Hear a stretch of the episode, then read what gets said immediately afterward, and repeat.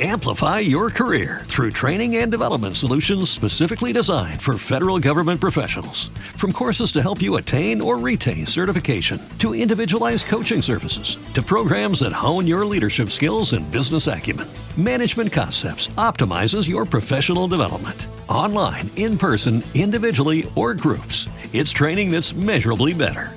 Learn more at managementconcepts.com. That's managementconcepts.com.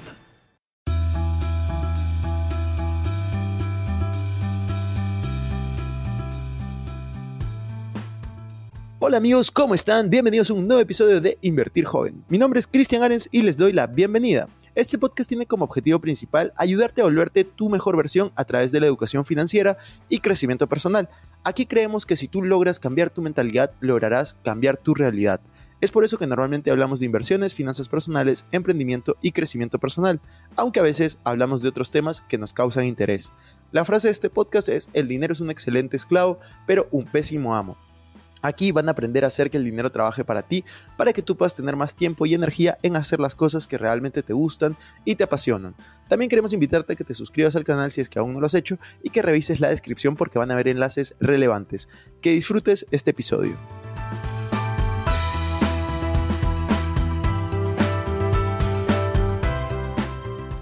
Hola amigos, ¿cómo están? Estoy muy feliz, muy emocionado porque hoy tenemos un súper invitado. Tenemos a un invitado que ha venido desde Trujillo, que es al norte de Lima, en Perú. Eh, y justo ha venido hasta Lima solamente para la grabación de este episodio, así que estoy muy feliz de, tenerte aquí, Swiller. ¿Cómo te va? ¿Qué tal va todo? Gracias por venir.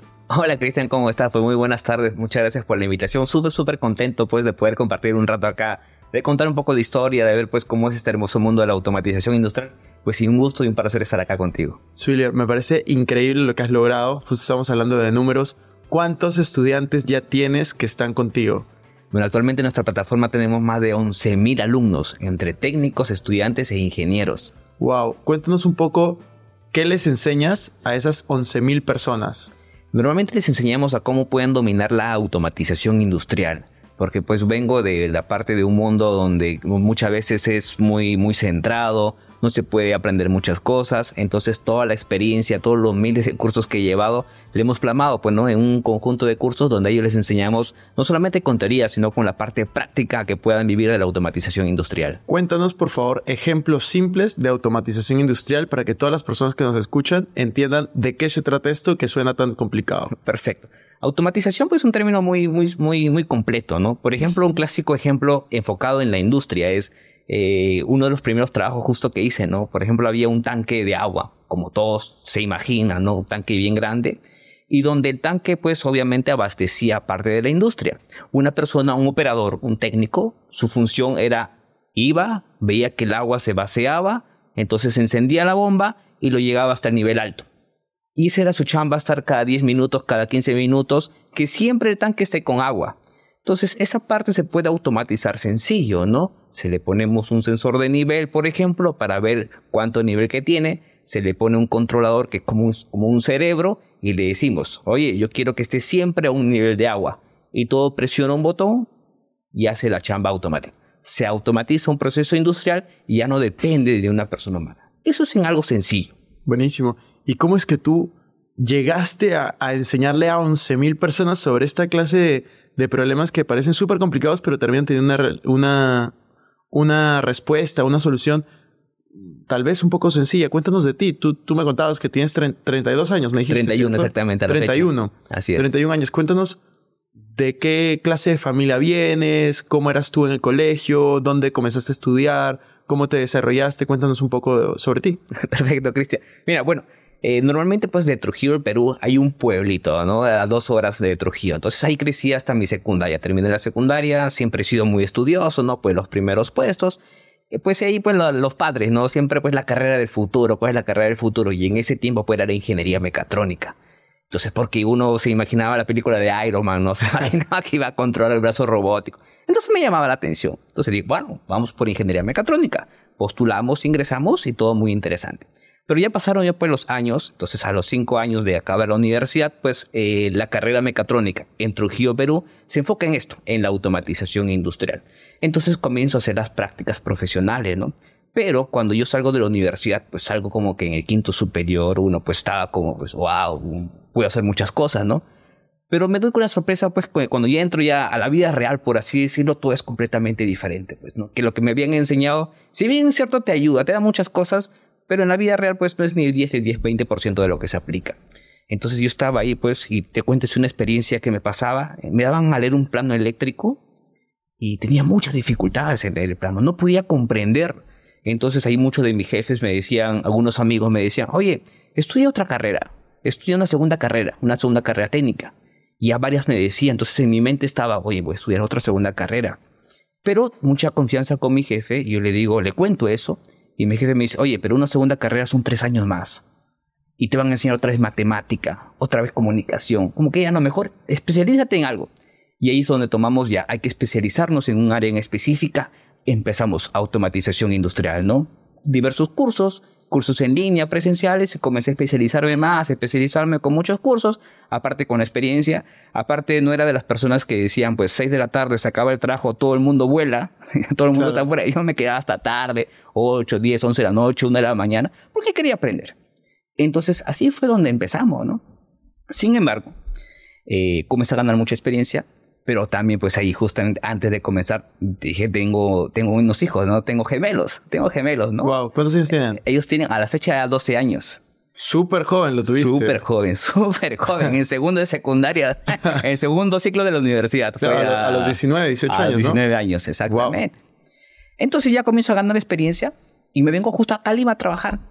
Entonces yo quería pues ganar mucho más experiencia pues en lo que me faltaba, en la programación de PLCs, todo eso. Después de ya, de cuando mis hijos tenían cuatro años, yo viajaba a Trujillo una vez al mes. Entonces salgo a jugar un partidito con mis hijos, pero Y uno de ellos, a los cuatro años, terminamos el partido. Había una fotito, le digo. Mi hijo me dice, papá, ¿por qué hay unos señores que están más tiempo con sus hijos y tú estás conmigo un solo día? Wow. Escuché eso, eso. Me, hizo llorar. Hasta ahorita me conmueve, me conmueve esa frasecita porque Imagínate, pues eso. Qué, poderosa, ¿no? Poderosa. Entonces uno dice, pucha, uno trabaja por los hijos, uno trabaja para darle todo, pero no estoy tiempo con ellos. Entonces eso me llevó pues a decir, wow, voy a buscar algo más cerca, ¿no? busqué algo más cerca, mucho más cerca ahí pues por la, por la zona y todo bien. Sin embargo, me acuerdo clarísimo, diciembre del 2015, este, yo había gestionado con mi jefe en ese momento para trabajar de lunes a viernes porque siempre me especializaba sábados y domingos. Entonces domingo estaba especializándome y un más o menos como que 12 de diciembre del 2015 por ahí, era un domingo por una fecha cercana, un mensajito de texto me dice, Swiller, recoge tus cosas, hasta aquí nada más. Y es pues justamente mucho de lo que habla, ¿no? De depender solo de una fuente de ingresos, todo se me destrozó en ese encima, yo que era tercio superior, que muy estudioso, que me fui a hablar, los proyectos se le habían acabado y me quedé fuera, ¿no? Entonces dije, ¿qué hago? Pues no, a esa hora puedes repartir CV, imagínate, no, no había. Entonces me tocó aprovechar otra oportunidad que tenía por ahí, la aproveché. En marzo me, me vuelve la misma empresa, me vuelve a llamar, oye, ya tenemos el proyecto, vente para acá. Me llama un día antes del cumpleaños de mis hijos, que era el 11 de marzo. Le digo, espérate, el cumpleaños de mi hijo pasa y voy el 12. Fue un sábado. Fui y regresé. Tuvimos como 3, 4 meses aproximadamente trabajando bien ahí. Y cuando me mandan a hacer un trabajo, porque era una contratista, pasa algo en esa empresa y mi jefe, el mismo que me había votado, me dice, oye, que no sé qué, sea, a gritar de una mala manera con Liz Entonces yo dije, bueno, puede ser que yo haya dañado un proceso, puede ser. Pero aún así siempre hay formas de poder expresar las cosas, ¿no? Y eso no me gustó. Entonces me fui al lugar, no había sido mi culpa, había sido culpa de otras personas que habían hecho, todo se solucionó, pero le dije, ¿sabes qué?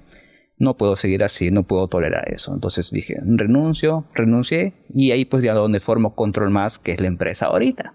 Entonces dije, wow, entonces ya no quiero que nadie me trate así, que me en ese momento? En ese fue el 2016. Ya tenía más o menos 25 años. Wow. 25 años, sí. Y decidiste emprender. Ahí digo, ya, la hacemos, ¿no? Comenzamos a emprender. Justamente, ¿qué sé hacer? Esto, automatización industrial. Entonces comienzo a hacer unos trabajos, a tocar puertas pues, a las empresas, hacía una demostración gratuita, mira, yo sé eso. Y así empecé en el mundo pues, de hacer proyectos a la industria. Y esa empresa lo que, lo que tú hacías, porque no es lo que haces ahora de educar, sino esa empresa era para capacitar, pero de manera presencial, me imagino. Exacto. Era hacer la automatización industrial. Tú la hacías. La hacíamos, la, la, hacía, ¿no? Con la empresa, la hacíamos. Ok. Pero cuando lo hacía esos proyectos de automatización, entonces uno tiene que terminar, es como por ejemplo un edificio, ¿no? Entonces toda la luz, toda la luminaria, toda la parte eléctrica de un edificio, el ascensor, algo así, pero llevado a la industria. Lo hicimos una faja transportadora, donde se lleva, todo eso. Listo, lo hacíamos. Pero cuando termina ese proyecto tienes que capacitar a la gente. Si nosotros capacitábamos a la gente, pues obviamente solamente dos horas. Y ahí es cuando uno de los chicos nos dice, muy bonito todo eso, pero dos horas no es suficiente. Quiero que nos enseñe más. Y es ahí donde se viene la primera oportunidad de capacitar a personas ahí en vivo y ahí comenzamos pues a demostrar eso. Quiero, quiero ahí hacer una pausa porque yo creo que te has hecho dos preguntas súper potentes y es cuando tú decides renunciar, te hiciste la pregunta y esto quiero recalcar lo que todos pueden hacerse. Esta pregunta es, ¿para qué soy bueno? Cierto. Tú te hiciste esa pregunta y a mí me parece increíble.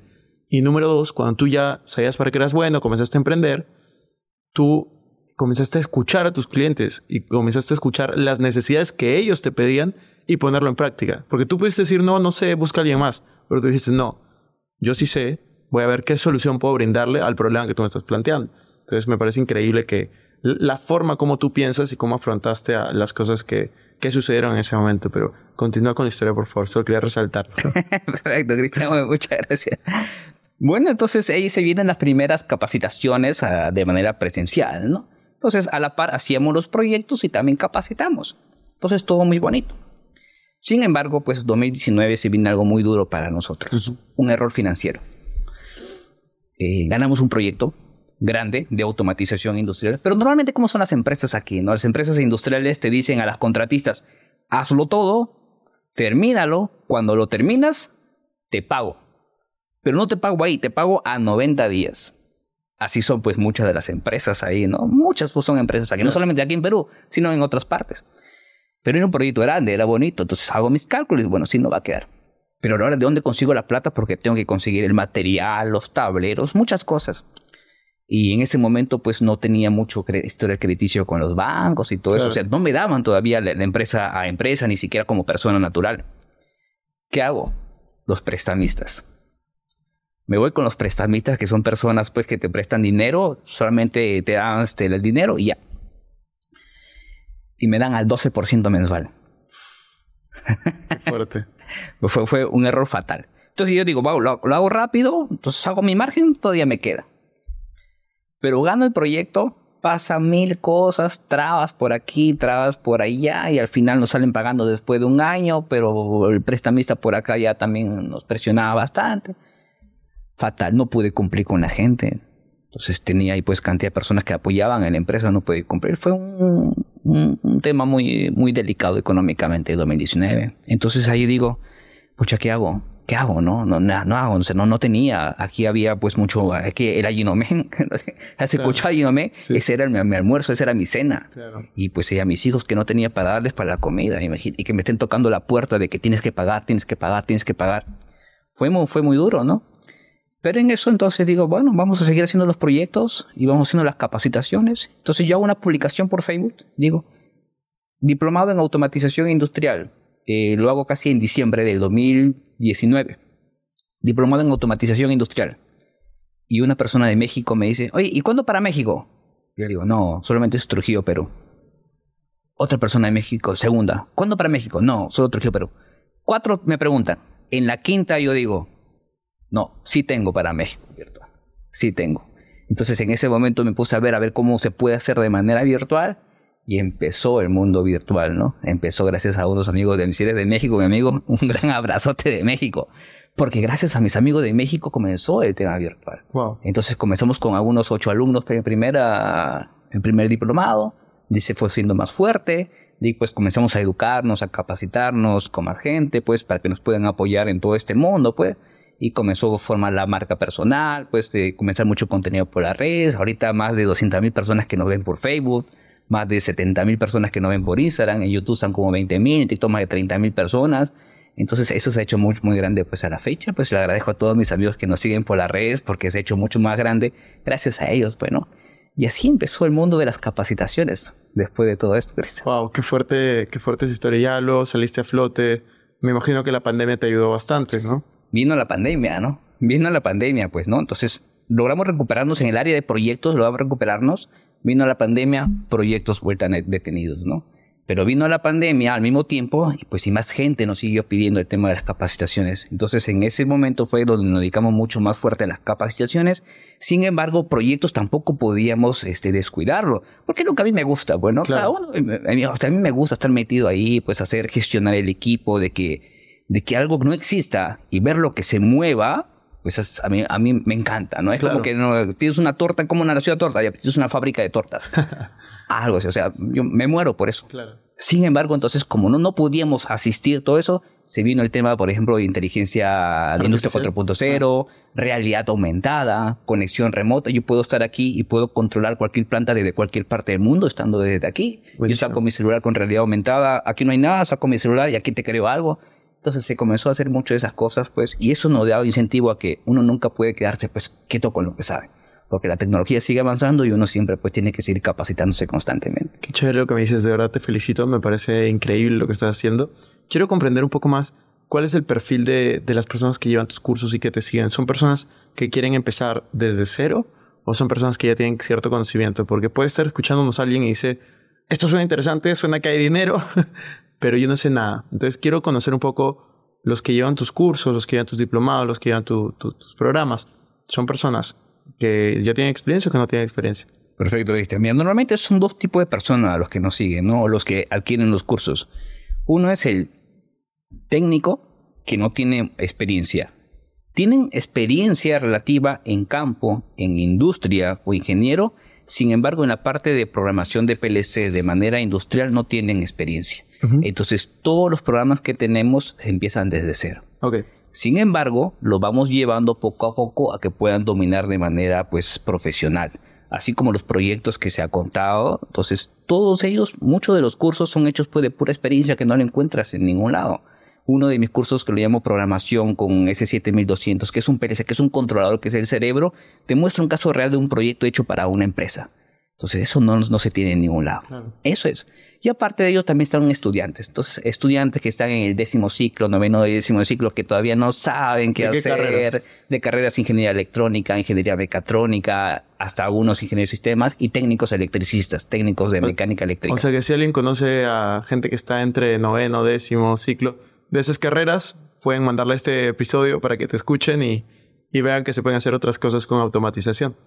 Así es, exactamente, Cristian. Pues invitado a todos mis amigos, ¿no? Que puedan acá unirse, pues, y descubrir lo maravilloso que es el mundo de la automatización industrial. Sí, ahí vamos a dejar los links en, el primer comentario o abajo fijados. Y quería preguntarte también, ¿cómo fue ese, ese cambio de, paradigma? Porque yo veo, me, voy a explicar, yo veo mucho que tú tienes una mentalidad de, de ir hacia adelante, de emprender, de solucionar problemas entonces me gustaría entender un poco, tú vienes de una familia emprendedora, tú ah, cómo te has capacitado, has leído libros, has ido a conferencias. Quiero que me cuentes un poco porque siento que, que, tu mentalidad está, está, bastante buena. Entonces, lo has hecho por ti mismo. Cuéntame un poco. Eh, mis padres son trabajadores, ¿no? Un trabajador normal. Mi papá es mecánico, trabajaba en una empresa azucarera de allá del pueblo donde, donde crecí.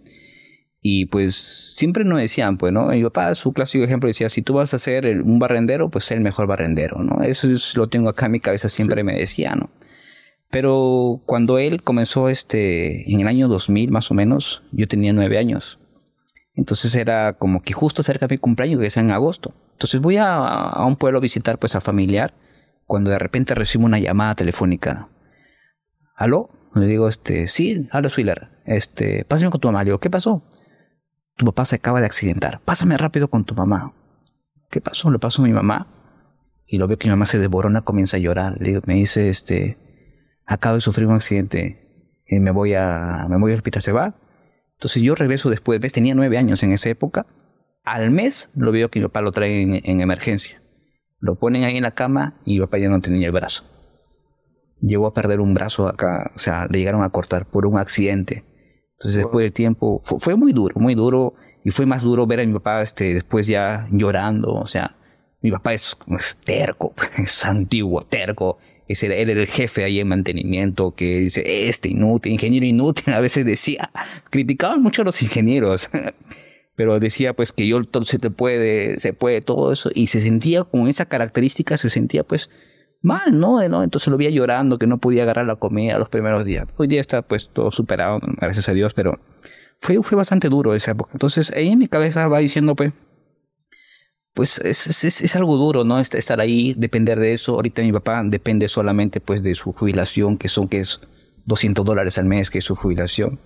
Entonces dije, me gusta lo que hago, me gusta, pero tampoco quiero terminar así, pues, ¿no? Lo, lo, o sea, lo quiero bastante, pero, mm, o sea, depender de eso, que el seguro a veces no quiera por diferentes cosas. No, entonces en mí, creció siempre, pues, bueno, voy a hacer, tratar de ser el mejor en lo que hago y siempre, pero sí siempre tratar de capacitándome constantemente, ¿no?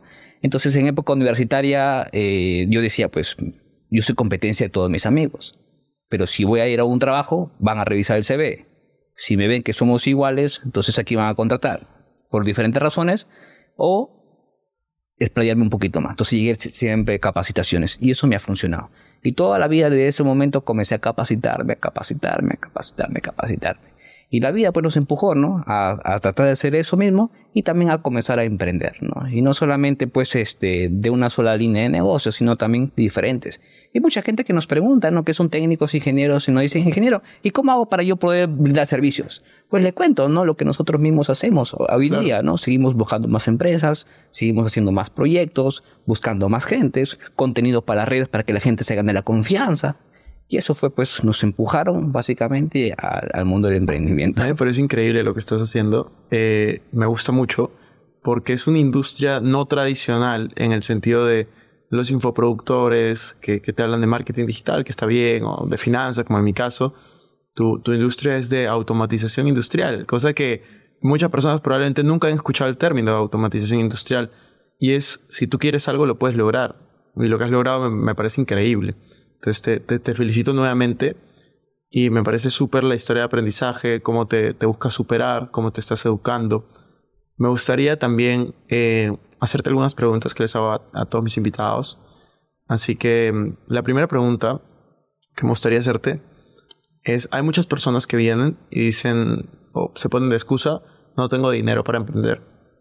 Entonces, te quiero preguntar, tú al momento que, que renunciaste, tú ya tenías dinero ahorrado, cuál era tu situación y ahora te repregunto en base a la respuesta porque tengo te quiero otra quiero hacerte otra pregunta quiero ver. Perfecto, Cristian. No, tampoco lo tenía, pero sí tenía pues muchos ahorros, ¿no? Cierta parte de los ahorros. Pero creo que ahorita pues hay dos formas. Yo en ese momento no tenía todo el capital, porque realmente para esta, para la industria, para el tema de hacer los proyectos de automatización se requería algo. Uh -huh. Entonces lo que hice pues es buscar un socio, ¿no? Buscar un socio que tenga la, pues que tenga el dinero. Entonces, mucho, eh, mira, quiero hacer esto, le conté la idea, ¿quieres? ¿No quieres? Perfecto. A la primera no quisieron, pero después de varias personas uno quiso. Y fue como que lo primero. Pero hoy en día pues ya se ha aprendido de que cuando uno quiere empezar algo realmente no se requiere, no se requiere dinero, ¿no? Porque hay muchas personas que nos dicen, ¿no? ¿Qué consejo me darías si yo quiero hacer esos servicios que tú haces? Tanto en la parte de, de, capacitaciones, cursos digitales, como en el tema de ejecución del mismo servicio. Entonces digo, fácil, ¿no? Fácil. Lo que nosotros hacemos es, por ejemplo, consigo contactos de 10 empresas por LinkedIn, por las redes sociales, por amigos. Oye, ¿tú dónde trabajas? ¿Quién es tu jefe? ¿Quién es tu profesor? Ah, punto. Y comienzo a llamar y le digo, oye, Juanito Pérez, te quiero hacer una capacitación gratuita. No tienes que comprar nada, gratis. ¿Te gustaría una capacitación gratis a todos tus técnicos, a todos tus trabajadores? ¿Quién dice casi que no? Uno que otro por ahí, no, ahorita no se quiere. Pero la mayoría nos dicen que sí. Entonces voy, hago una capacitación gratuita con 10, con 20 personas y ya está. Le digo, ¿te gustó? Listo, mira. Por cierto, yo también hago el servicio. Si gustarías, acá está mi contacto, escribe. Y eso es. Buenísimo. Entonces, ¿cuánto tiempo puede tomar hacer una capacitación? No, no, no requiere dinero. Haces la capacitación, bueno, tu laptop y suficiente. Y ahí, pues de 10, uno te llama. Así empezamos y es lo que seguimos haciendo actualmente. Buenísimo, me parece genial. Este, tú mencionaste algo importante y es, tú consideras que no necesitas dinero para empezar a emprender. Entonces, o para empezar en general, no, no solamente emprender. Entonces, cuéntame un poco, y esta es una de las cinco preguntas finales que yo hago normalmente. Si solo tuvieras 100 dólares de patrimonio, ¿qué harías con ellos para, para ganar más dinero? Primero, capacitarme. capacitarme. Porque si, si no hay nada acá en la, en la cabeza, pues, ¿de qué va a servir, no? Capacitación. Veo un curso digital de acuerdo a lo que voy a hacer y listo. Cuéntame ahora eh, una frase que te guste mucho, que te repitas constantemente o que te guste mucho. Hay una frase bíblica, ¿no? Que dice, este, todo lo puedo en Cristo que me fortalece, ¿no? Entonces, y aquí, aquí cuento una experiencia rápida nada más, ¿no? Que, me pasó porque, este, pues ahí en el pueblo donde vivía yo traía una Biblia. ¿Cómo se llama el pueblo donde? Casa Grande. Casa Grande. Casa Grande. Ahí, ahí viví hasta 16 años. Yo traía una Biblia y cuando de repente se me acercan pues ladrones, ¿no? Unos ladrones y este, y me, roban, ¿no? Me sacan la billetera, tenía mi lente, ese reloj y saca todo lo que tiene. No, solamente tengo mi Biblia. Entonces le mostré la Biblia y esas personas me dicen, no, no, espera, espera con estas personas no me meto. Y me devolvió todo. Me devolvió y se fueron. Entonces fue, fue muy bonito, duro, como se quiera leer. Pero entonces siempre, de ahora en adelante, siempre, siempre traigo una maleta y en mi maleta traigo la Biblia, ¿no? Entonces me da fortaleza. Pues yo sí creo en Dios, creo que siempre nos ayuda muchísimo. Y aparte dice la frase, no todo lo puedo en Cristo que me fortalece, que es una frase bíblica que pues me ayuda, ¿no? Tengo ahí una debilidad, todo va a salir bien. Aquí viene la tercera pregunta un libro que recomiendes. Me gustó mucho, me gusta mucho ahorita el tema de emprendimiento, me gusta mucho ayudar a muchas personas, pero siempre creo pues que uno tiene una barrera mentales por todas las cosas que ha pasado, ¿no? Pues algo que despegó mucho en mí esas barreras mentales era Los secretos de la mente millonaria de T. Hareker, que fue muy bueno, sobre todo para el tema de emprendimiento. Muy buen libro, me encanta. Vamos con la, con la cuarta pregunta. ¿Cómo te gustaría ser recordado? Justamente venía de un evento aquí con, con, con Gran Ramiro Reyes y nos hicieron una, una partecita, es justo la misma pregunta, pero que lo escribas como si fuera, se me fue el nombre, como si fuera tu funeral. Imagínate que te vas a morir ya y escríbelo. Aquí muere, aquí yace. Tu epitafio. El, epitafio. Le puse aquí yace el ingeniero Swiller Altamirano, quien ha ayudado a más de un millón técnicos e ingenieros a dominar la automatización industrial. Y eso fue lo que puse. Buenísimo, me encanta. Qué buen ejercicio. La última pregunta que tengo para ti. Este podcast se llama Invertir Joven. Así que te tengo que hacer esta pregunta. ¿Cómo inviertes tu dinero? Háblalo en porcentajes. Quiero, quiero así los, los detalles de tu, de tu portafolio. ¿Dónde, dónde está eh, alocado tu capital? ¿Cómo lo has alocado? Perfecto. Bueno, lo primero es que, pues, como empresa, yo tengo mi sueldo. Que era un error fatal. Que yo pensaba que el dinero de la empresa era mío. Pues, fatal. Después de muchos golpes, comprendí. Entonces, yo tengo mi dinero. Como persona natural, como persona natural, pues lo separo, ¿no? Tengo un porcentaje de costos fijos que son pues para mis hijos, para la comida, cosas normal, ¿no? Pero el resto de, porcentaje ya lo divido en otro, otro negocio que, que, lo saco de ahí. Por ejemplo, un negocio de redes inalámbricas, que también forma parte algo de automatización industrial. Pues, por ejemplo, le explico rápido, ¿no? Este, doy servicio de internet, por ejemplo, con un bajo valor a mucha gente. Eso genera mucho más ingresos y lo que genera esa empresa me sigue pagando un sueldo y eso comienza a crecer, comienza a crecer un poquito. Entonces parte de eso ahí lo llevo a otro negocio. Porque también entendí la importancia del flujo de efectivo, pues para que me pueda dar tranquilidad económica y no estar pues angustiado. Total.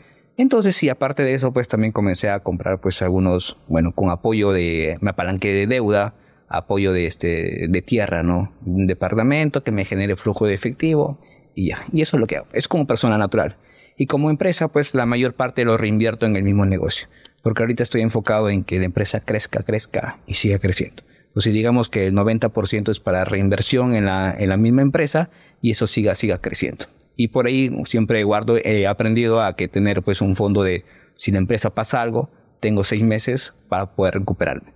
Y voy guardando ahí para seis meses. Si algo pasa, tengo para sobrevivir seis meses. Y el resto lo sigo reinvirtiendo a que siga creciendo el negocio. Pues en que más marketing, canales, diferentes Buenísimo. Ya para cerrar el episodio, algo que te gustaría decir o compartir con la audiencia, algo que te hubiera gustado saber, algo que quieres que se lleve la gente que te escucha y que tal vez esté en un momento bajo o que piensa que no puede salir adelante o lo que sea.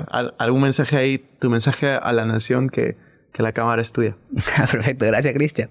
Bueno, la vida siempre nos va a poner pues golpe, golpes muy duros, ¿no? Pero la idea es siempre tratar de sobresalir adelante. Primero mucha fuerza y lo segundo después la mejor forma de sobresalir es siempre capacitándonos, ¿no? Por lo menos a mí me ha servido. A lo largo pues de todos estos años, siempre, siempre hasta ahora, uno nunca lo sabe todo y tener la humildad de seguir capacitándose y de seguir aprendiendo, porque eso creo que es la mejor inversión que uno tiene.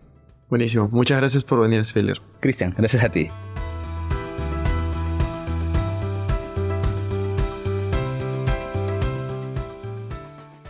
Bueno amigos, eso fue todo por este episodio. No me quiero ir sin antes invitarte a que te suscribas a mi canal de YouTube. Me puedes encontrar como Cristian Arens. En la descripción van a encontrar los links para estar conectados en mis demás redes sociales también.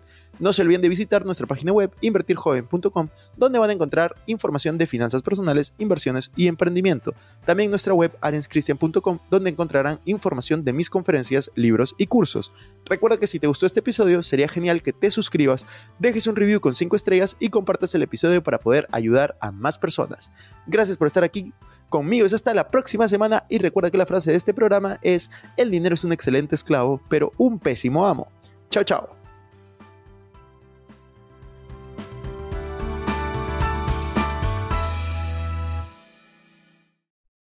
Este es un podcast producido por Explora.